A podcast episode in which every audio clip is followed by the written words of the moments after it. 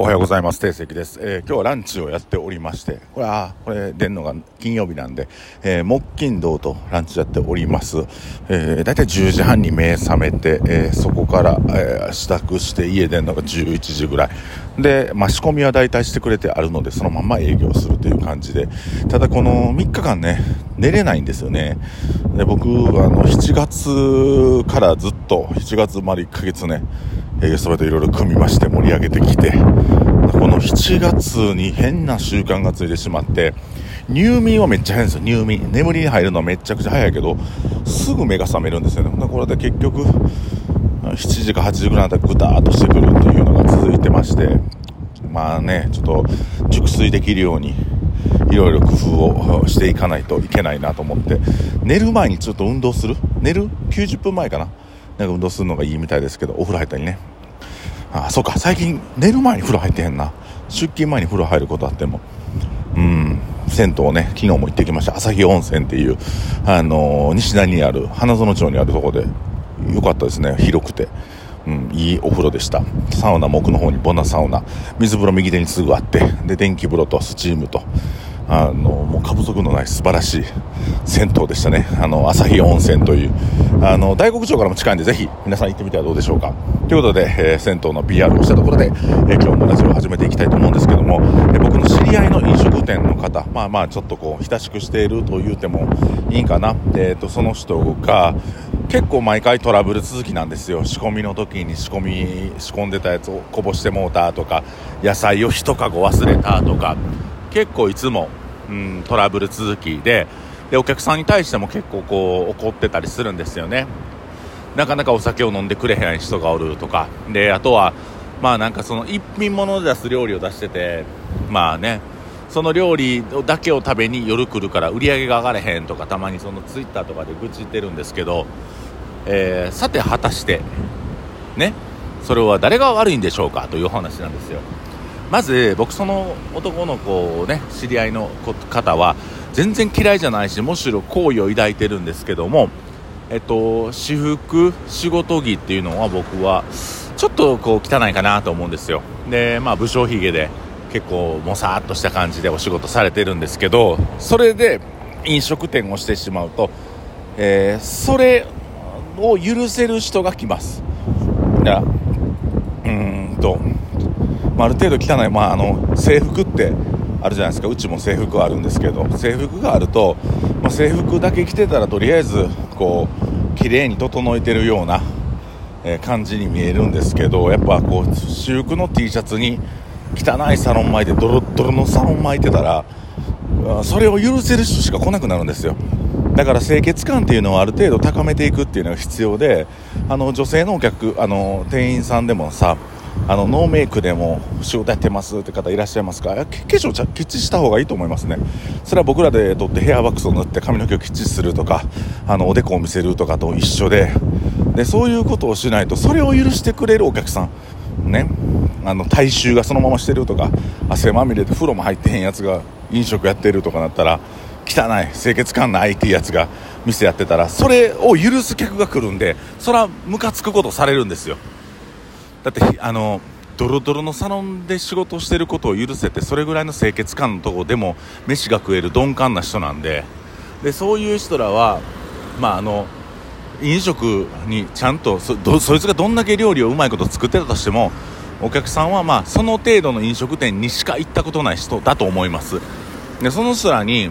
客側のマナーを求めるのはおかしくてまずはご自身の清潔感を保たれた上でお客さんのマナー作りシステム作りお客さんがこうお酒を楽しんでもらうゆったりとして飲んでもらうっていうシステム作りをしていく必要があるんかなと思うんですよ。で、まあ、自慢じゃないんですけど隕石天国絶景受選橋ってお客さんの滞在時間がすごく長いんですね。で普通の立ち飲み屋では考えられへんぐらいみんななあの長い時間滞在してくれるんですけどやっぱ居心地の良さっていう部分でもありますがやっぱ最低限の清潔感みたいなで我々もまだまだこうお店の掃除のレベルで言うたら僕はまだまだ満足いってないんですよね。あのー、全体的にまだ満足いってないんですけども、その、えー、まあ、知り合いの飲食店の人が悩んでる悩みっていうのはお店をきれいにして自分の身を整えると全て解決するし、あとは、あのー、散々まあこのラジオで言ってる客単価を上げていく。価格を上げていくっていうところが、あ、味噌なのかなというふうに思います。で、まあね、こう、コロナで、あのー、新しい新店舗、で、新規参入してくる方いらし、いろいろいらっしゃいます。まあ、それが不動産やからとか、ファッション業界からとかっていうふうに、まあ、あのー、後出しじゃんけんは絶対勝つじゃないですか。こっちグー出してんのにチョキ出すアホおれへんから、後出しじゃんけん、つまり、あのー、新規参入が遅い、えー、飲食店ほど、あの、新しい、え集客方法みたいな抜本的な、まあ、お客さんの集め方とか、今流行りの店っていうのは作りやすいと思うんです。なんでかと言ったら、その、下地として僕らみたいな、えー、先人がやってきた飲食店が存在するからですよね。で、僕らはネオン管のお店って今流行ってますけど、園田さんの次にネオン管使ったのが天国だと僕は認識しておるんですけど、間違えてたらすいません。あの、大阪では多分それぐらいの速さで僕らは、はい、高スピードでやったんですけど、うんだからその後にやっぱりこうねいっぱい出たけどネオン管の店イコール、えー、あんまり美味しくないというイメージがついてしまったのはその後にあの参入してきた方々がどっちかというと大手の人でこれ流行るんちゃうかなこんなネオン管つけとったらとりあえず客来るんちゃうかなって言ってやった結果ネオン管イコールあんまり美味しくないお店っていう認知になってしまったのではないかなというふうに思います。でまあ後出しじゃんけんは常に勝つようになってるんですが、後出しじゃんけんの弱さ、飲食店にとっての後出しじゃんけんの弱さというのはお客さんを持ってないということですね。新規参入した場合、えー、っと、ある程度オープニング、で、オープニング2ヶ月、3ヶ月お客さんをどーっと来るような目、新しさ、そしてインスタグラムとかえ、インフルエンサーを使った広告マーケティングをすりゃ、まあまあ、とりあえずは人来るんですが、まあそれを1年続けるか2年続けるかっていうのがまた難しい問題でございますよね。で、3, か3年、4年っていうのはもっと難しい、えー、っと、もっとハードルが上がってくると思うんですけど、で、あのーそういう風にね、やっぱお客さんをまず持ってるっていうことが強みである。我々ね、あの、新規参入じゃなくて、で、そう今やっぱりこう新しいお店がいっぱいできるから、そこにお客さん集中しがちで、お客さんの一定数、この、まあ、肥後橋っていう風に考えた肥後橋の中では一定数、まあ、飲み歩いてる人の数は知れてるので、そこから急に増えることはない。どっから流入することはないので、そのお客さんの取り合いになるんですが、まあ、その部分で、えっ、ー、と、僕らは、こう、やっぱ既存の、お客さんを大事にしながら新規のお客さんをしっかり獲得していく。で、ちょっと話がそれましたが、これはいつもなんか、前前前の放送から言ってる集客の仕方っていう部分のお話の、ね、延長線上になるんですけど、え今日はまあちょっとその清潔感を整えていって、あの、いかにね、自分が汚いか、いかに自分が綺麗な格好できてないかっていうのを認識するのが大事なんじゃないかなと思います。で、僕もね、あの白のユニフォーム今着てますけど、え、ハットもかぶって頭もね、僕ロングヘアなんで今、あの、きっちし、ターバンとか、あのタオル巻いてやってますけど、まあ、これはやっぱ髪の毛が落ちないとかそういう安心感も清潔感の中に安心感もつながっていくと思うので、まあ、そういったように、えー、清潔感を保ちながら、うん、やっぱ汚い内装とか汚いお店を許せる人っていうのは、まあ、そういう普段から汚いとこでしか飲んでないので、ま汚い人集まりますよ。その人にどんな要望をやって逆にこうしてほしいとかこういう風に飲んでほしいっていうのはそもそも君が整えなダメだよっていう話になってくるのであのぜひこれを聞いてる飲食店されてる方は自分は清潔感あるのかないのか